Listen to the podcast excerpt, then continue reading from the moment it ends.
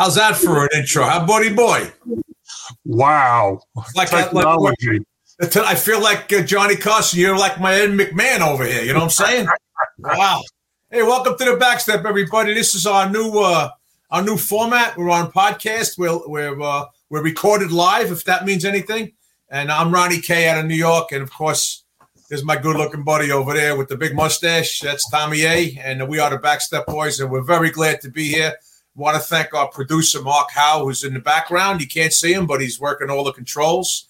And uh, yeah, the new format they want for some reason they wanted me and Tom to be on video. This is unbelievable. Here's the two guys that have faces for radio, Exactly. and now we're on video. Remember, we met that we met a Hollywood producer four months ago. We said, "Listen, we got a nice act." He says, "You guys got a face for radio." Sorry, you know. So here we are. But uh, it's uh, good to be with everybody. It's uh, the summer is starting to uh, creep up. I'll tell you, here in the Tommy, it's been in the 40s at night and in 60s during the day. It's already the end of May in New York. It's crazy how chilly it is here. Wow. We have like, no summer yet. Is is it changing by you, or is it normal, or what? No, in fact, it's been kind of cool, uh, especially in the evening hours. But uh, according to the weather gurus, uh, that's supposed to change like next week. All right. Yeah. Well, we're, we're waiting for summer. I mean, it's the, the calendar says it is, you know, but I'm still wearing long sleeves and a tie during the day with uniform. A lot of guys went over to the summer uniform. They're wearing short sleeves, no jacket. They're freezing their cookies off. Not me. I'm I'm too old. You know. It, uh, you know, it's delaying the inevitable because uh, wildland season's coming. I know it, but uh, Well, yeah. it's getting here a little slowly. Well, you know, somebody said recently, Tom, and you could probably attest to this, but that, that there is no more wildfire season. It's all year round. Yeah, I can't argue with that. Yeah, yeah, I know. I know you. You've been in the middle of it so many times, you know. So, uh, so uh, what what people probably don't don't know uh, at, at this point is is as you know, I, I live in New York. Tommy lives in New Mexico, but he lives in this in the town of Farmington, New Mexico. And last week they had a, an horrendous uh, uh, mass shooting. Young man got out of a car with body armor and a gun and just started picking people off. And and I called right away as soon as I heard Farmington. I reached out for Tom and and uh, and Laurie to make sure that, that they were not in the line of fire, and his and his, of course his daughter as well, who's a career captain in the county there. So, uh, Tom, maybe you can walk walk our, our folks through what the hell happened and, and what the response might have looked like. It uh, it started out uh, like you would expect. It was sheer chaos. Uh, both uh, Lori and I heard the, the initial gunfire. Uh, she was paying closer attention to it than I was, and uh, she asked if I heard it, and I said, "Yeah, kind of. It sounded like somebody hammering." Well, apparently I was wrong, and uh, as soon as uh, things started to escalate with the gunfire increasing, uh, Lori went and switched her scanner over to uh, Farmington PD and uh, basically caught all the radio traffic from the get go. Uh, uh, shitstorm is probably the the proper uh, description of what was going on in the initial stages. It took them uh, between uh, the coordination between police uh, and and three different agencies. Uh, the city police department, the county sheriffs had units coming in, and the state police. Uh, it, it took them a little while to get the coordination thing going, but uh, when it when it came to, it it worked well. Uh, they had a command post set up uh, a little bit remote from the crime scene itself. But uh, from the time where this guy started um, walking down the street in a in a fairly quiet neighborhood, he opened up fire and was shooting vehicles, shooting houses, uh, shooting anything that uh, he felt like shooting, and uh, unfortunately uh, caused the uh, deaths of three people who were in vehicles. Two police officers were also shot uh, while this was going on. Thankfully, that that was not life threatening. A uh, uh, female sergeant from Farmington PD got shot in the pelvic area, And from what I understand, a New Mexico State uh, police officer, uh, while he was driving through the area where the shooter was, uh, got shot through his vehicle window in the hand and uh, drove himself to the emergency room. Once things started calming down, you could tell there was further coordination between law enforcement and fire agencies. And from start to finish, from the time that dispatch got the first call for shots fired till the time the suspect was taken out by law enforcement was about 10 minutes. And um, I'm here to tell you that uh, this was the first uh, mass shooting that I've even been peripherally involved in. And it surprised me about how quick everything turned. But uh, if if I can tell you anything, uh, if you're in the mindset that it can't happen to you, hmm. get past that. It's happening. Uh, this is the second one we've had in the county. A couple of years ago, you might remember there was a, a mass shooting at the uh, high school in Aztec, New Mexico, kind of just a little north and east of where we are here. Get ready. Uh, we've been doing training uh, here in Farmington and in the county. Uh, the local uh, OEM, Office of Emergency Management, coordinated a lot of that stuff with the schools, but it kind of exposed uh, us to recognizing the need for interagency cooperation and also what needs to occur to bring these things to some type of successful fruition. Uh, kudos to, to, all the law enforcement agencies here. Uh, the local police chief kind of became the uh, the mouthpiece for the uh, information that was being released, and uh, they were doing uh, press briefings once a day to try to keep everybody the the statewide media out of Albuquerque was pretty much on top of this thing. They were up uh, in force uh, by that afternoon. Uh, thankfully, uh, it you know it still tragically took the lives of, of three women. Uh, uh, that it, it left a big hole in the community, and I think the the mental health aspect of this, of making sure that those responders that are feeling like they need to talk to somebody, they they need to reach out. And thankfully, we've got the resources here uh, between the Red Cross and some other groups that uh, are offering therapeutic sessions for people who feel the need that they need to uh, to talk to somebody about this uh, even though I was not, you know, uh, involved in this, I knew a lot of the people that were, and uh, I, I, pray to God that we don't need to do the the trainings for this, but I don't see it getting any better. Uh, be prepared and uh, understand what you're going to be up against. I'm sure there'll be some type of after action report on this thing and uh, hopefully I can get my hands on it and pass it on to others as lessons learned. And you know that's something that Ron and I have uh, always talked about uh, on this show of making sure we heed the lessons and you know there but for the grace of god we didn't have a line of duty death with law enforcement and uh, kind of take it from there yeah, you know, I, how how, uh, how big is the uh, Farmington Police Department, Tommy? Uh, like on patrol at one time? Uh, probably twenty five, maybe. Okay, so that's twenty five cars out there. Yeah, around the city. Okay, okay, and, and you know, of course, different divisions that are out there, right. and uh, some of the the stuff that we would consider to be admin, like uh, the the training guys and uh, some of the other uh, upper command staff uh, were actually involved in the gun battle uh, just because they were so close. This this really wasn't that far from either uh, police or fire headquarters.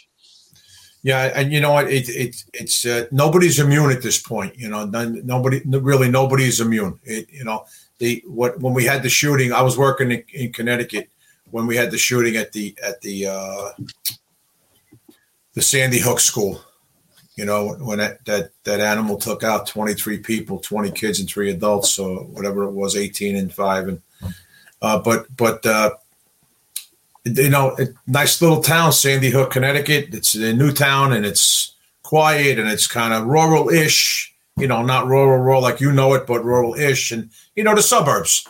And yeah. it's, you know, everything's nicey nice. You just put, so that, that kind of, that, that put the flag up for me, like, wow, nobody's immune. And then as it's happening, you know, as, as we're still evolving here and, and with, with the shootings, you know, every other week and, and you know, and then, so every nobody's immune. You know, my last command before I went back to FDNY, I was a chief in a small town, a small affluent affluent town in Connecticut in Fairfield County, and we would we would because we were so close to Sandy Hook, and we were kind of everybody was always very cognizant. So when I would go to town hall and see the town fathers about you know improving our operation, and and now you know the last six months, last year I was there, we were working very closely with the police. We arranged some training. Uh, some realistic training. We had an outfit an outfit come in through the state and through the county to do some uh, training, you know, joint training, you know, doing the task force thing. You know, two medics in the middle, you know, four cops in a diamond formation, one guy in the back, one guy in a, to protect the team as they're going in. And we did some good realistic training, you know, and then we were in the midst of looking at ballistic equipment. And you know what? This year at FDIC, Tom, there were guys showing ballistic equipment, you know, and not just this year, the last couple of years. I mean, I, I would never ever. No, know, I, I, mean, who thought? You and I have been around, you and I have been around a long time. You know, as it says up on the thing, we rode the back step. You know, uh, this is 48 years for me, and I think you're around 46 or 45. You're right in the neighborhood, right? So, it, it never, never 20 years ago, we wouldn't even think, be talking about this. No. You know, maybe 15. You know, so it's it's, but it's one of these things that this society has kind of bent this way and and uh, we have to be prepared. You know, it's the, the old Boy Scout motto: "Be prepared." But it's it it holds.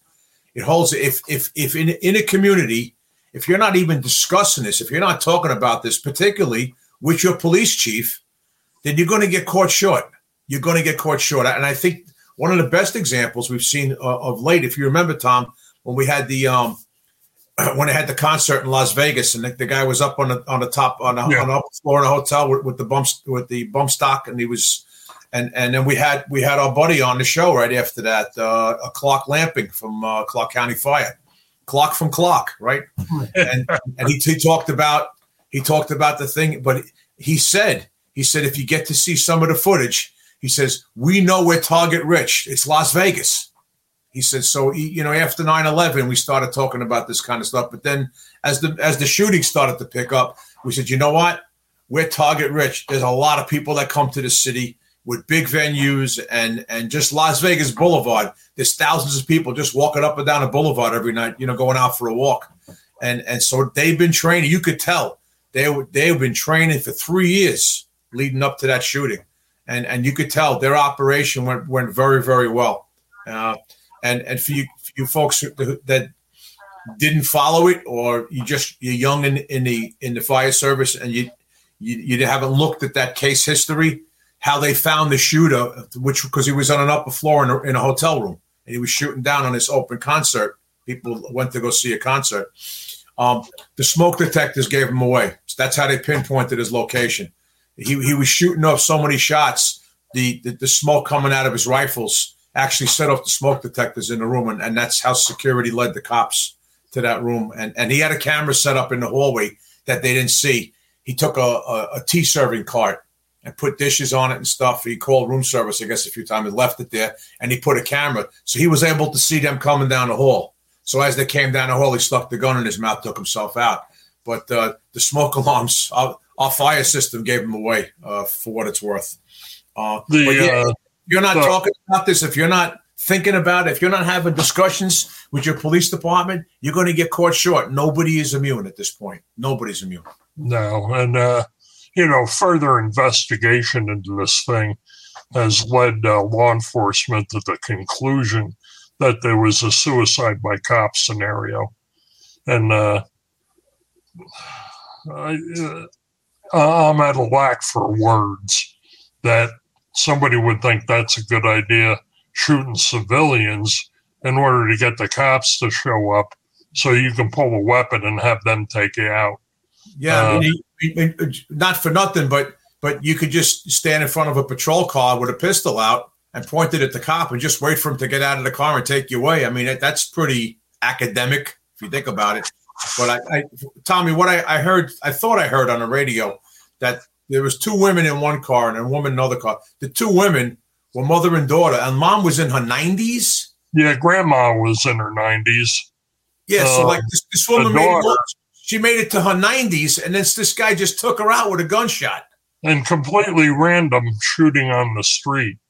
Uh, unfortunately, the, the, the two women uh, that were killed, the mother and the grandmother, are the mother and grandmother of a Farmington firefighter. Oh, is that correct? Wow, I didn't know yeah. that.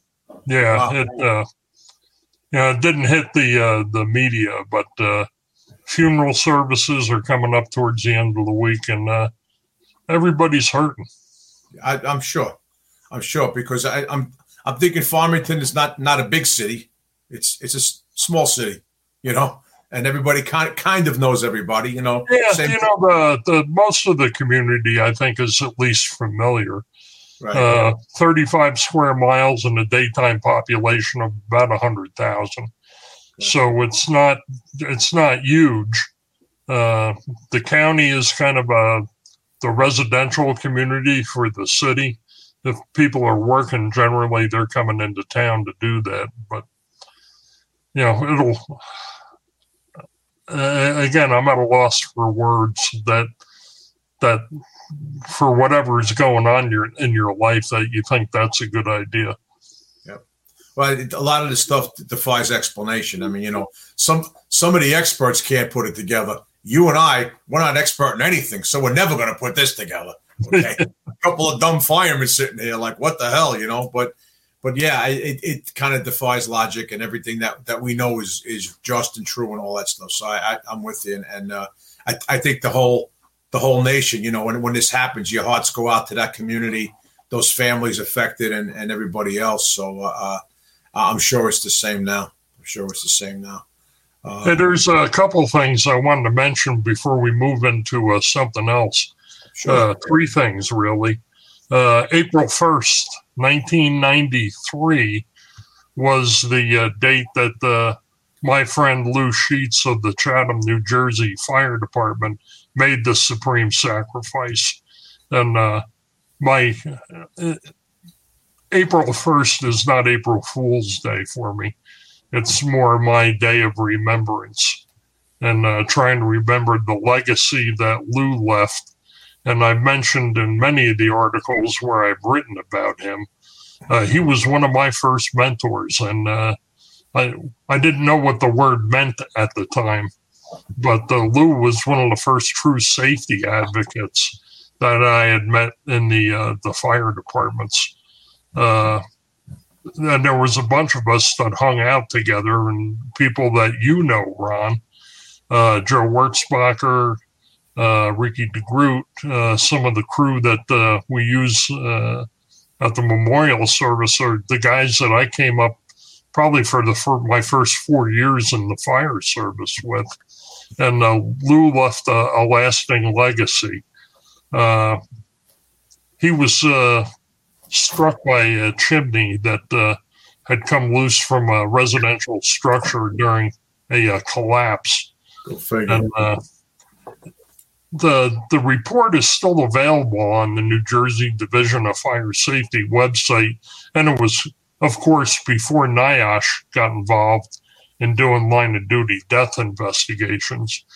But the uh, you can still pull that report up, and uh, again, I always encourage taking those reports and doing at least some type of coffee table training with them. Talk about what some of the recommendations are just so that you know guys like Lou, their, their deaths are not in vain, and uh, the stuff is out there, and it's still good stuff. And God bless him, I miss him every day, and uh, he, he's always in my thoughts, especially uh, around the time of April, and of course when we're at the uh, National Fallen Firefighters Memorial.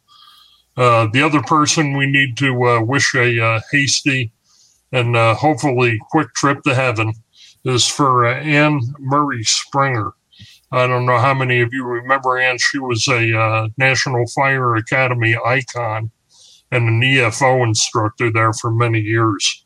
And uh, she passed away here recently. And last but certainly not least on the congratulations list, Mr. Victor Stagnaro, who was the chief operating dude for the National Fallen Firefighter Foundation, has been selected to replace if you can replace him, Chief Ron Siarnicki, uh, the executive director of the foundation. Victor is a great guy, somebody that Ron and I get to spend a lot of time with, especially for planning the Memorial Weekend. And uh, I think they made the right choice. Victor is going to do a great job in that position. And uh, much like the conversations that you and I have had, Ron, on uh, not being able to replace people uh, Ron Siarnicki, Bobby Halton, God bless his soul. Uh, the guys that are coming in behind them, I think, are smart enough to realize that they can't be the, those people. They've got to be their own, and they're going to do great jobs in uh, filling those spots. Listen, it, it's not it's not unlike Tommy, not unlike what Dave Rhodes said at the opening ceremonies at FDIC this year. He, he, Dave was spot on, man. He said people are telling me I got big shoes to fill, but I, I don't. He said, Bobby got here wearing his shoes to this location, and I'm wearing mine, and we took separate paths to get to this one spot. I'm not here to fill his shoes. I'm, I got my own shoes on.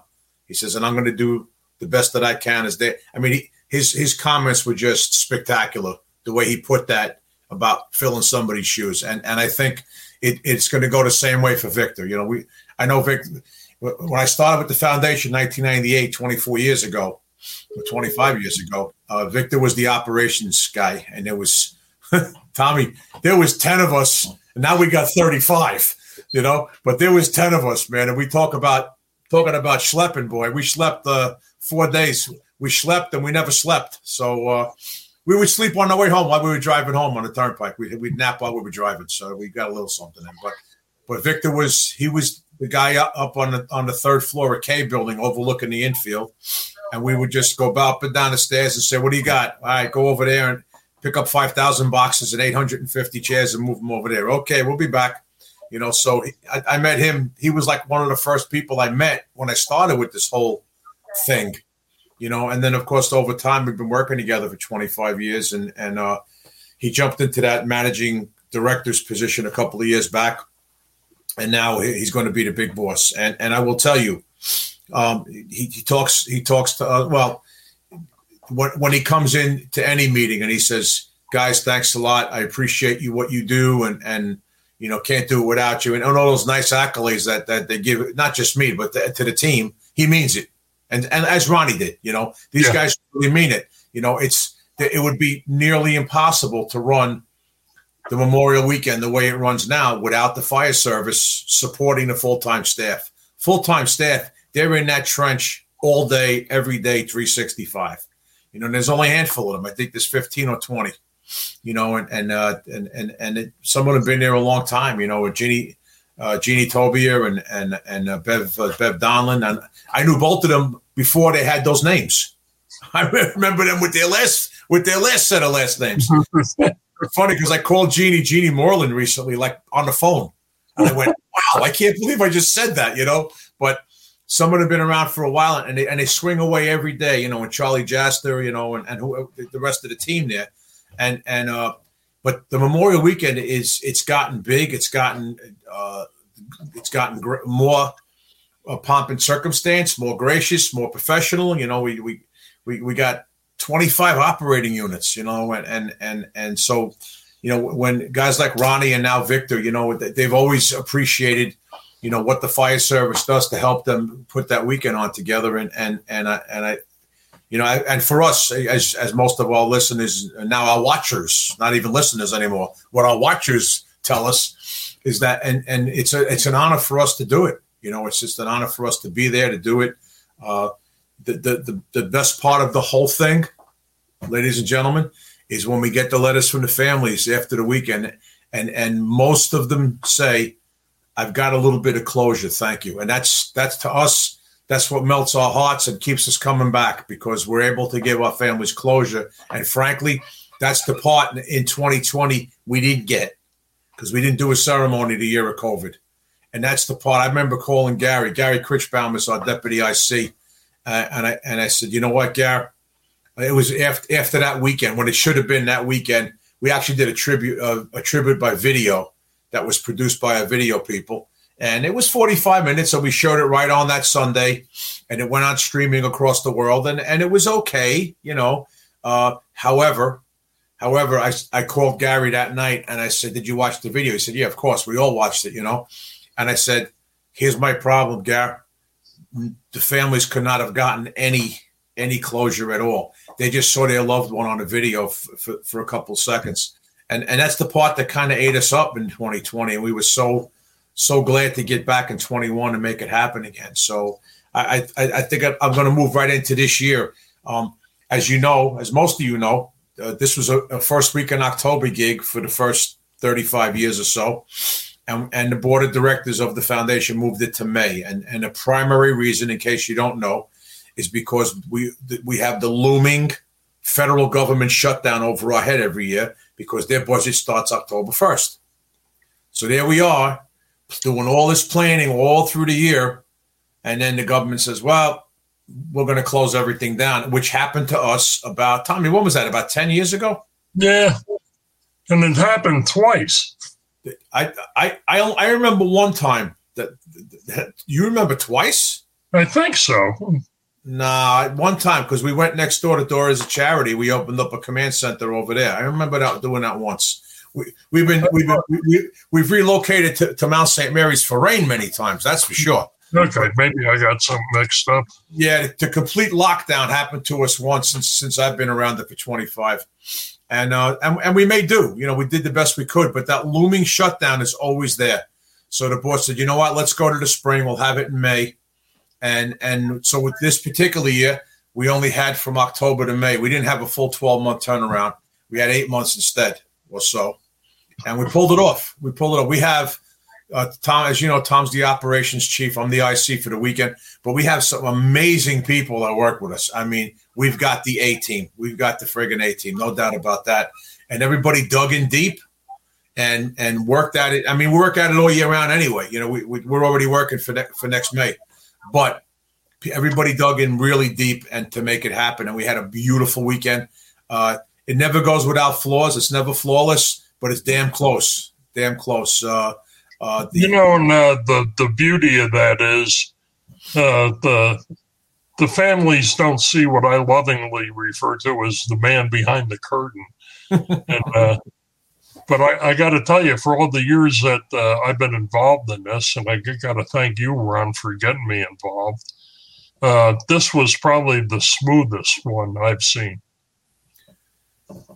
I, I we we've had one or two like this. Uh, there was the the the year. Uh, I think the year McGrath uh, McGrath was still the IC. I was his deputy IC, and remember, I'll never forget. We walked across the hall. We're, we're in Building S for you, National Fire Academy folks. The command center was in Building S. We used the EMI side of the building, and we use their their kind of their EOC, and we go live for the weekend. And across the hall, there's another classroom, but we use that as a layup room. That's for our, our work teams, our schleppers, our, our people who are moving. They move the whole campus for four days, back and forth everywhere, and uh, that's where they lay up in between assignments. And about two thirty on Saturday afternoon, John and I, John McGrath, uh, who was the IC before, uh, chief from Raleigh, and before that, the, the chief of department in Philly. Uh, we came back from somewhere walking around when we said, "Oh, let's stop in and see if anybody's around." And we walked in, and all the teams are in there, and they're all fast asleep. All thirty guys are snoozing out. And I looked at him, and he looked at me. I said, "John, we're in fucking trouble." He said, "What do you mean?" I said, "There's no way that there's nothing to do right now." So we go running into the command center and start. We pull out the the IAP, and we're going through stuff, and we're asking uh, Tommy. I don't know if if if yeah, you you took my place as ops chief, right? Yeah. So we're probably grilling Tom, and we're grilling. There's another. There's two Tommies. We have Tommy squared. The other Tommy's logistics, and we're saying there's nothing. We're all caught up. Are you kidding me? There's nothing else to do. That was the only other weekend that kind of went like the weekend we just had two weeks ago. But absolutely. Uh, for, for for even even the weekends, we've had a lot of heartache, but that heartache is in the command center, and our families don't see it. They, they, they don't. It's it's we have to make it flawless for them. Okay, and we've had a couple of times. You know, we had a, we had one of our staff members act out. You know, or he used a little foul language or something in front of families, and we ask them not to come back. Thank you for your service. Go. You know, and and we we have our staff. Everybody goes into town to have an adult beverage on Friday night, and they come back and they want to fight with they want to fight with the armed cops at the gate at the National Fire Academy. The federal officers. What are you fighting with them, idiot? You know, walk past, say goodnight, and crawl to your bed, and that's it. You know, get up in the morning, keep going. So those little things, but the families don't see it, and that's the most important thing. But we had a very, very successful year. Uh, this year's keynote speaker was the Secretary of Homeland Security, Mayorkas. He did a fine job. He made a very good speech. He was very eloquent and uh, we took care of our families. That's what we do. We honored 144. Uh, it was uh, 80, 80 and change from last year, and the the balance was the balance of the 60 and change were from years past, including the cancer deaths from the FDNY from 9/11. So uh, 144 names went on the wall this year, and uh, we, we had a good successful weekend. And and I I can never thank the team enough. Uh, you know, Ron Siarnicki sent out a, a nice email to to the, the, command staff and says pass this on to your folks and stuff uh, because we we we it, it, there's a lot of moving parts. We got 25 independent units that have to work, and that's my job is to conduct that orchestra, so to speak, keep everybody on the same page, and everybody's doing their thing and doing it well, and we're all interlocked. Everybody knows what's going on, and communication is the key. Just like on a fire ground, you know, it's it's like a 10 alarm fire. So. Uh, we uh we, we we we do pretty well. We do pretty well. We got the right people in the right spot for the right reasons, and uh, it's it's pretty cool. So uh, yeah, one of the interesting things, Tom, that uh, about three weeks out or two weeks out, we had a last planning session in Emmitsburg, and uh, uh, I think it was three weeks. And one of our honor guard commanders, uh, Toby Martin from Virginia, he said, ah, he says attendance is a little light for, for honor guard pipes and drums. So they, we, we put them together in one unit. Uh, the honor guard, the pipes and drums together. They come marching across the field. They rehearse on Saturday. They come in on Sunday. They were in perfect lockstep. Those guys are the greatest, right? So he says, we, we only got about 250, 260, you know, signed up. Now we knew that the fast turnaround from October to May was going to be an issue for that because, you know, the guys are coming on their own dime. They're driving up, you know, they, they're flying in, they're staying in hotels. You know, it's it's not cheap. It's not cheap, and we we get that. So we said, you know, whatever we get, we get. You know, our thing is the families who were there for the first time, they have nothing else to compare it to. You know, if hundred guys walked across the field, it would look pretty impressive. So we got 250. So all right, it'll be a band and an honor guard at 250. So they did a complete media. Our marketing department, we got a new gal in marketing, uh, Kelly Kelly somebody. They hired two Kellys. That's the problem. Hmm. So I don't know if it's Kelly Casillo or Kelly Lynch, but I think Kelly Lynch is the marketing Kelly. And they hit Facebook and they hit Twitter and Feeder and the backstep and all these other things, you know, that, that you put out there. I don't know any of that shit, right? I'm technically challenged. And uh, in two weeks, two and a half weeks, the band and the article went to 500 like that. And that was, for me, that was so impressive and so uh, I was I kind of enamored with that. Like, wow, the, you know, these guys rose to the occasion. They heard the call go out. Yep. You know, the, the, the alarm came in. We got to respond, and, and, they did. They did, and they were phenomenal, and they always are. You know, our, our good friend Odie was there from. Uh, I think he's living in Utah or something. He's somewhere out west. That he, this was two weeks ago. He's still got eight feet of snow in his driveway or something. It's still snowing there where he lives. But uh, he's he's the he's the band major. He, he's he's kind of the he's the stirrer in that drink. You know, I know he's been coming for years, man. He's been doing it forever. And sure enough, uh, they they performed flawlessly. They were ph- phenomenal, like they always are. The honor guard commanders really take it on big, and and, and uh, but the fire service, as usual, in your normal fashion, rose to the occasion, showed up. We had a nice weekend. Tommy, any other thoughts on the weekend? No, no, it just uh, uh, again, it's an honor for me to even be uh, closely involved with with all of that stuff, and uh, you know my passion for uh, lessons learned from those who went before us, yep. and uh, it was good. That's it was good. Yeah, I think it's also worth mentioning. We, we recognize the Vigilant Hose Company in Emmitsburg. they've been giving us years and years of, of, of just service and you know they're a volunteer outfit and they, they, they're pretty busy. Uh, they, they have the exclusive the exclusive logo on their rig is protecting the National Fire Academy. Nobody could say that. Yep. But, uh, you know, they, are the local fire company, and they, they're always there for us every year, whatever we need. Uh, and and they've done different things, not just like give us a towel out of to put a flag on. Uh, one year we needed a place to feed the staff. You could have the firehouse. You could set up your dining room, and I mean, they're always there. So we, we had the president and of uh, and the the chief of the fire company come in, and we gave him we gave him a pl- recognition plaque at one of our. We do five five hot washes through the weekend, two on Friday, two on Saturday, one on Sunday. We get the whole command team together, all the, all the 25 units, and we, we just go over stuff to make sure that we're all on the same page. So at the hot wash Saturday, we, we recognize them.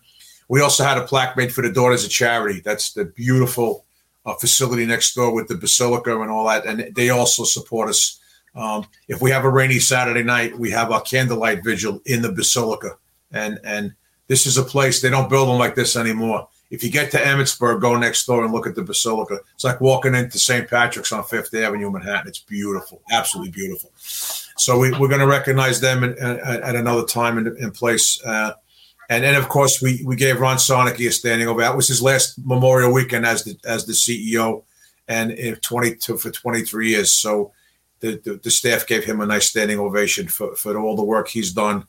Uh, and just flying 300, 300 days on an airplane, you know, and that kind of stuff, just flying around the country, glad handing people, begging for money, doing everything he did to, to bring the, the, the foundation to where it is today. Set, setting up an incident command system for the Memorial Weekend, which we really didn't do before, and all that other stuff. He has a ton of accomplishments. So, uh, yeah, we, we, we had a very successful weekend. Uh, so let's shift gears a little bit, Tom. Uh, uh, there's a lot of chatter on the line about the uh, the construction site fire in Charlotte that left two uh, two construction workers dead. Um, and and it, what I'm seeing, what I'm reading is that pe- people are saying, okay, they said, whoever they are, right, yeah. that the, the, the Charlotte Fire Department was not prepared for a fire like this. You know, they weren't prepared for a construction site fire or that kind of stuff, you know. And and of course, you know, we what do we always say, Tom? Keep your gun holstered. Wait till the investigation comes out.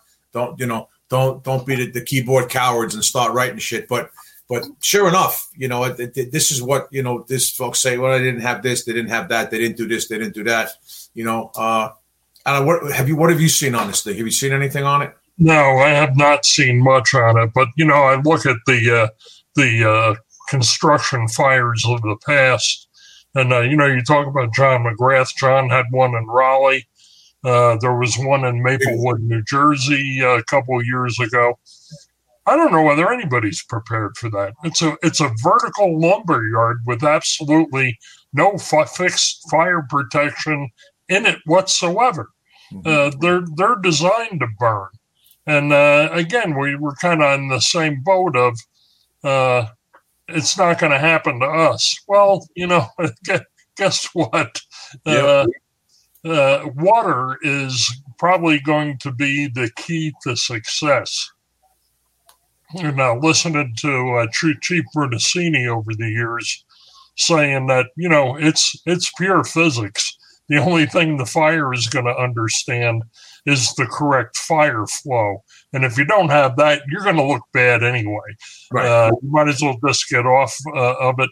Uh, even though there were uh, there was a loss of life with this, and I'm sure it's going to be looked at heavily. Uh, uh, I got to agree with Rhonda. You know, keep the guns holstered till we've looked at all the data that's out there and figure out exactly what happened. Yeah, because you know every, everybody everybody's quick quick to you know rush to judge you know and and you really can't you know you weren't there. You weren't there but I, but I, I like in, in, I will tell you in the city buildings under construction get inspected every thirty days by the local company the engine or the truck who's ever administrator company. Once it goes to seventy five feet and becomes a high rise by definition we have a unit in the Bureau of Fire Prevention that takes over. And and the idea to those is and that, that, that whole unit that we have, it's, it's called CDA, Construction, Demolition, and Abatement. CDA came from the Deutsche Bank fire. when they were they were demolishing the high rise across the street from the trade center, and they built this huge maze of plastic walls and two by fours to keep the dust down and everything. And they would and they had already started to destroy the standpipe system. So when, when our guys got up there, they got lost in the maze. They had no water. We lost two firefighters up there. So CDA was was was stood up in, in uh, after the Deutsche Bank fire. I think Deutsche Bank was 2007, if I'm not mistaken, and the CDA was stood up quick, uh, right after that. So it, once the building hits high rise status, CDA takes it, and they do it every 30 days. And the standpipe has to be built with the building, you know. And we're not building shacks here, you know. We're building 99 story buildings every day in this city. You know, still doing high rises. Great article. I got to send it to you, Tommy there's a 50 story high rise down in the Wall Street area that was going to be a residential. Mm-hmm. It's leaning five degrees off its foundation. Really? Yeah. Yeah. They, they, one of the chief inspectors sent an article out the other day because the local newspaper grabbed the whole of it. it. It's mad what they've done with this building. It's mad. Oh. So we, they, there was building department put violations on it. It's not occupied. And, and half of it is still open, like the upper floors. They never enclosed it or anything. So you know, we we we ha- we at least we were able we're able to keep an eye on this kind of stuff, you know, and and I'm I'm not sure where where where or who does inspections in Charlotte. You know, we don't know if it's their Department of Buildings or the local company or whoever. So, you know, none, none of that stuff is out. That's why it's hard to rush to judge. Um, the shame of it is is is that they lost two construction workers there. So I I, I guess we'll find out eventually. I, I like I said, I read what I read. I didn't know if you saw anything else. You know, not not unlike we had the garage collapse three weeks ago on, yeah. on, on Ann Street. So this garage was built in 1923. So nobody, nobody in the world could be sitting there going like this. Wow, how'd that happen? Okay, in 1923, the only thing running around in the streets of New York were Model A and Model T Fords, which weighed about 500 pounds. You and I could pick one up by the bumper and flip it around, right? And horse carriages. What the hell do you think they were parking in there in 1923? Now there's Suburbans. There's worse worse than a Suburban is a Tesla. It weighs hmm, twice yeah. as much as a Suburban. The battery operated cars are twice as heavy. They're all they're all four thousand pound cars. The, the, the Teslas, the big ones. So now we got a garage full of this from 90, a hundred year old building. Okay, built for carriages and Model Ts and Model A's, right? And uh, it fell down. And the, the, I mean, the, the the manager, the garage manager, was killed but it was 10 after four. If it was five o'clock, this would still be on the news. Still be on the news. But they, they found the building department went in there. They found that they wrote a violation 20 years ago, and, and unfortunately, they didn't go back to check, you know, to see if it was taken care of. There were cracks in some of the concrete. They found a bad. There was a steel beam in there somewhere that would that would look bad. So, if if if you were not keeping an eye on this stuff at all times, it's going to get through, fall through the cracks, so to speak. No pun yeah. intended. And, and we're going to have disaster, you know. So, interestingly enough, you know. Did uh, did you happen to see anything on the uh, the webinar that uh, Lexipol was uh, putting on, and Billy G was uh, kind of heavily in, involved in this? But uh, took a look at the two recent line of duty deaths. Uh, one where uh, Battalion Chief Josh Laird in Frederick County, Maryland, uh, was a line of duty death, and another one in Howard County, Maryland, where uh, Lieutenant Nate Flynn lost his life in a fire. The common denominator of these is not only the size of the McMansions that the fires occurred in, but uh, both dealt with uh, issues of lightning and CSST. And if you don't know what CSST is, you better hurry up and take a look at it because it's becoming almost as uh, popular as some of the uh, uh, battery fires that uh, we're seeing. But uh, I read a couple. Of quick, I read a couple of quick articles on it. I did see a couple of quick articles on it. The lightning. They did a, a phenomenal job on the webinar. I watched it this morning it's uh, still uh, up on Lexipol's website. And uh, Billy G is basically talking with the uh, fire chiefs, or the fire chief from Frederick, a captain from Howard uh, County, and the uh, both of the surviving widows of Lieutenant Flynn and Battalion Chief Laird. that that got to me. But these ladies are are probably as well versed now with what CSST is and what some of the ensuing problems are with that. And uh, for those of you who are not familiar with it, in a nutshell, it's lightweight gas flex tubing that uh, does not hold up well over electrical issues. Lightning being the uh, the two in that, but uh, back when I was still doing private investigation work for insurance companies, I looked at one up in uh, a uh, unnamed town in Colorado where uh, the water system in this town is a little unique. Uh, part of the water main passes uh, underneath a bridge uh, with a small tributary coming underneath it. And in the wintertime, it freezes. And what they had done for years to try to thaw that stuff out is take a uh, a welding machine and hook it up to the water the city water pipes to to basically melt the ice in those things. Uh, unfortunately, in this case, they thought they had the uh, water pipe isolated going into a house. Uh, that became energized and in turn energized the gas system uh, for that house and caused the failure of the CSST. Uh, that eventually arced uh, the escaping gas from the gas line ignited and basically burnt the house to the ground. Uh, mm-hmm. Thankfully, uh, nobody was home uh, while that occurred. But that was the first time I had seen that and uh, heard it kind of described and talked about some of the conflicting issues with uh, building codes and whether a master plumber needs to uh, install these things. Uh, I can guarantee you, you probably all got them in your first due districts. And uh, the more we know about them and the more uh, we know how to deal with them, I think the better off we're going to be. But if you get a chance, take a look at the webinar. Uh, a lot of great information, a lot of stuff that I wasn't aware of, and uh, just uh, it, it, needs to uh, make us more cognizant of recognizing that some of that stuff exists out there, and uh, how we're going to deal with it in the aftermath of a fire caused by that. Yeah, you know, you know, it's it's it. I was talking about this the other day about like we're never done in this business. You know, somebody said to me at work, How long you around here? I said, 48 years. I said, I'm still, and I told them, I said, I still open up a magazine, I read an article, and I say, Wait a minute, how did I not know that? You know, but it's it's still evolving. You know, we this is an evolving thing that we're in, you know, and and and we have to pay attention to stuff. You know, this is something else that, like they say, something else to worry about. Yeah. You know, an active shooter, something else to worry about. You know, years ago it was arson, and then it was it was uh, hazmat, you know, something else to worry about. But that's that's why we, we're becoming this all-purpose, all-hazard organization. You know, we're not just the fire department anymore. You know, people call us for everything. So I, yeah, that's I, I had seen a couple of short articles written about that, and I knew the seminar was coming, the webinar was coming up, and I I, uh, I didn't get my eyes on it, but. Uh, interesting stuff. This is the next thing, you know, lithium ion batteries is, is, the kind of the theme of the day, and this is like the sub theme. They're kind of running parallel, you know. Mm-hmm. So you got to keep reading.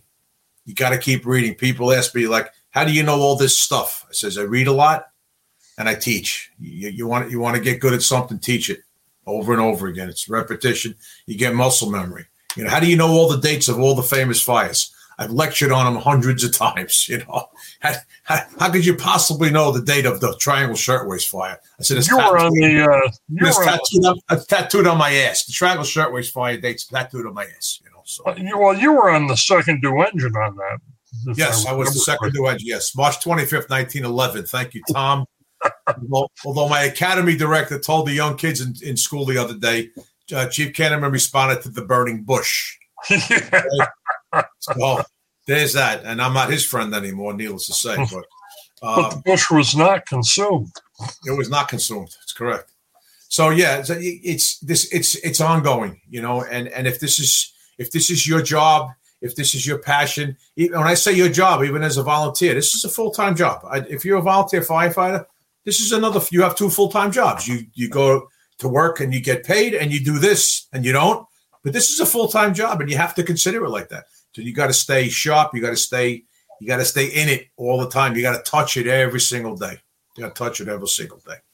Um, the uh, the other thing I wanted to mention while we were together, uh, even though it happened a little bit back, and we missed last month because of uh, technical difficulties that uh, Ron and I were having with the uh, the old format, and uh, couldn't get we couldn't get on. If I remember, yeah, we couldn't get we couldn't get. That's right. I forgot about that. We couldn't get into the radio system. Remember, Blog Talk Radio. That English. Welcome to Blog Talk Radio. It's like talking to the Queen. You know? But uh, right around that time, that factory explosion occurred and uh, West Reading, Pennsylvania, at the uh, R.M. Palmer Candy Factory. Yes. And unfortunately, that incident killed seven people and injured 11 others. Uh, they have uh, determined that uh, a faulty gas line may be involved in the ignition of that fire. But the thing that surprised me, I would expect that determination to be made by the Pennsylvania State Police or the Bureau of Alcohol, Tobacco, and Firearms, but uh, it came out of NTSB, the National Transportation Safety Board. And it was probably the first time I've been aware of of the fact that they've been involved in an origin and cause investigation. But okay, you, you said it was a gas line. Yeah. Okay, so the NTSB has jurisdiction over gas transmission lines or pipelines that run through this, through through the country, like the Buckeye pipeline does. You know, liquid fuels. If that was a if that was a transmission line, okay, or it was a branch of a transmission line, then they have jurisdiction. The NTSB. I, I did not know that. Hmm. I'll learn. I'll learn you some stuff. Don't worry. you, you learned me a lot of stuff. yes, that's the. In fact, in in DC, they have the Pipeline and Hazardous Materials Administration, so they're they're tied together, pipeline and hazmat, and then the, the NTSB that's considered part of the transportation system are the pipelines that run through the country, like this, the Buckeye and, and those kinds of pipelines, gas transmission lines, etc. So that would give them jurisdiction it uh, you know probably just uh, you know from seeing them be involved in uh, aircraft disasters uh, I kind of thought maybe they had a narrower focus at that but uh, you did remind me and i think i had heard that in the past of the transmission lines be yep. falling under their jurisdiction yep sure sure is sure is so i think we got uh, I, I, got a couple of small ones tom the, our time is winding down but there was a fireworks explosion in Massachusetts. Why? Because the guy was making them himself in the basement. That's why. Okay. And you, you know my involvement with fireworks. Uh, you know, I, I, did a book in 2008, and I'm a fireworks guy, a fireworks safety guy actually. But uh, I, when I see those headlines, I as soon as it said Massachusetts fireworks explosion, I said that's got to be some idiot uh, trying to make them. And sure enough, he, he was trying to make them himself. So Kids, don't try this at home. Leave it to the professionals. Okay, take your family out to the park on the Fourth of July. Let them do it. That's what they do. Uh, and then, then one of the last things I have here, Tommy. You know, we we, we talk about this all the time. You know, with, with reputation management, as we call it. You know, and getting that black eye all the time. Um, the, a, a, an Iowa fire chief, they threw him out and and they charged him with misuse of funds. You know, and and and that's the stuff that kind of you know, got one guy on TV that said that grinds my gears. You know, it's it's just that we try so hard to create a reputation, and we're we're still we're still the most uh, trusted and honored service in the United States. The fire service is the most trusted and honored service in the United States, bar none. Okay, when it comes to domestic, of course, the military they're in their own category. But when it comes to government agencies, the fire service is it. People trust their firefighters and they trust their fire chief more than anybody else in the city, in the town, wherever, you know. But uh, so we try really hard to maintain that reputation. And then these knuckleheads go and they do stupid shit like this. And you know what? You, we talk about it all the time. You go on to firehouse.com, okay, or, or you go on, you know, fireengineering.com and you look at the websites, and every once a week, some guy did something really stupid to tarnish the name. You know, and it just it it it, it bothers me. And I know I know it does you too. You know, we we're, we're, we're in this for the right reasons and and you know You know, don't be an idiot. On you know, on we, we, you know, we, we, in one of my commands, we went from from a three on three off to a twenty four hour system, and I had a guy acting out, and I called him in my office one day, and I said, you know, on a twenty four seventy two chart, you only work eight days a month. Okay, you only have to be a good guy eight days a month. You could be a moron and an idiot the other 22 when you're not here. Just be a good guy for eight days. Can you can you be I said, can you be a good guy for eight days a month and be an idiot and a moron the other 22? And he said, Yeah, I guess I could do that. I said, Okay, good. Get out of my office, be a good guy eight days a month. You could be a schmuck the other 22. I don't care. I don't care. So the beat goes on, like they say. You got anything else of relevance, or would you like to go to the roll call? I have the roll call. Okay, let's do it. Uh, the last time we were on the air was uh, February 20th. And since then, there's been 18 line of duty deaths across the nation. Yeesh. Paul Cloutier from the Webster Fire Department in Webster, Massachusetts, died from an unknown medical while responding to an incident. And that occurred on February 21st of 2023. Uh, Ethan Quillen from the Paw Paw Volunteer Fire Department in Michigan uh, died when he was electrocuted at a fire scene uh, February 22nd. Ricky Hill from the Flint Fire Department in Flint, Michigan, a medical emergency at a scene on February 25th. Jason Arno from the Buffalo Fire Department uh, died in a collapse at a fire scene on March 1st. William Bill Four from Brady Fire and EMS in Brady, Texas. This one kind of got to me. It was a self inflicted gunshot wound at the fire station. And it, uh, again, kind of relates to our importance to recognize uh, some of our mental health issues. That happened on March 9th. Uh, Rocky Wood with the Virginia Department of Forestry in uh, Charlottesville, Virginia, uh, passed away from injuries in an ATV accident at a fire scene. March 9th. Matthew Smith from the Barrow County Fire and Emergency Services in uh, Georgia, uh, passed away from an unknown medical incident at a training uh, on March 21st. Milton Butch Beach from Oak City Volunteer Fire Department in Oak City, North Carolina, had a heart attack at a, fire department training on March 22nd. Jeffrey Pfeiffer from Deptford Fire Department in Deptford, New Jersey, uh, suffered a heart attack while returning from a call on March 24th. Edward Heichel from the city of West Texas was hit by a vehicle at a, while operating on an accident scene on uh, March 28th. Uh, Jeremy Pelt from the Chicago Fire Department, Chicago, Illinois, uh, had a mayday at a fire scene, which he passed away from on April 4th. Also uh, in the city of Chicago, Jan Tchoryk uh, passed away from an unknown medical at a scene on April 5th. Yeah, day apart. Uh, Anthony, man, I'm just I'm having trouble with Divin Cord from the Sussex Fire Department in Sussex, New Jersey, uh, suffered a heart attack after a call. Cody Mullins from the West Virginia Division of Forestry, uh, struck by a tree at a fire scene on April 13th. Horace Wright from the Abbott Volunteer Fire Department in Abbott, Texas, was struck on the scene by a piece of fire apparatus.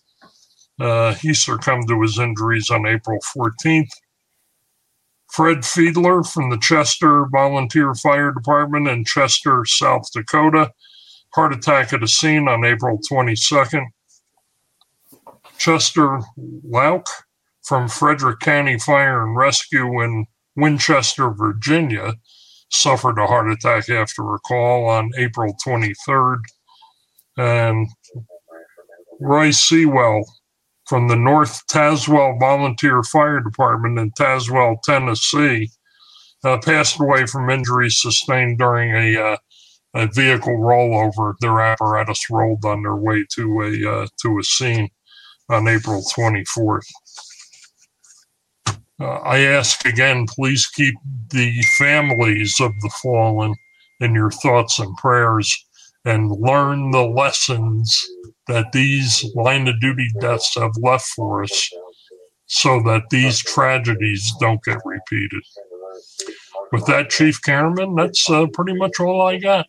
All right, thanks, Tom. So uh, until we're up on the back step again, uh, please join us. Uh, I think we're on next month, and uh, maybe we'll have a guest a guest uh, video person or something. What do you call them? A guest, a best podcast, something somebody else other than you and me. How long can they look at us? These people. A, a new pea in the pod.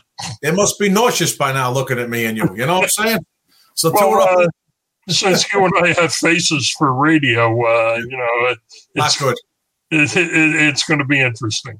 Imagine the disappointment on our audience when they saw us tonight for the first time. you know, they're they're sitting back for 11 years listening to us on the radio, saying, "Wow, that guy Ron, he must he must look like you know he must like that that Tom Cruise thing going on." And Tom, he's got that Paul Newman thing going. Imagine how freaking disappointed they are. We we're sorry. We apologize. but it's till we're up on the back step again. Uh, listen, uh, don't forget, be safe, slow down, buckle up, eat right, eat light, stop for red, use your head. Watch how you drive, arrive alive. Hug your wife, hug your kids, hug them tight when you say goodnight. So don't forget to do that, you know, and and uh, tell your loved ones you love them. It's okay. Okay, it's not a sign of and and tell the brothers in the firehouse that you love them too. It's okay. Uh, there's nothing wrong with that. So until uh, we're back on the back step again, that's about it. I want to thank our producer Mark Howe from uh, from uh, Fire Engineering and Clarion. Good night, Tom. All right, stay safe, everybody. I'll see we'll you later, bro. Okay.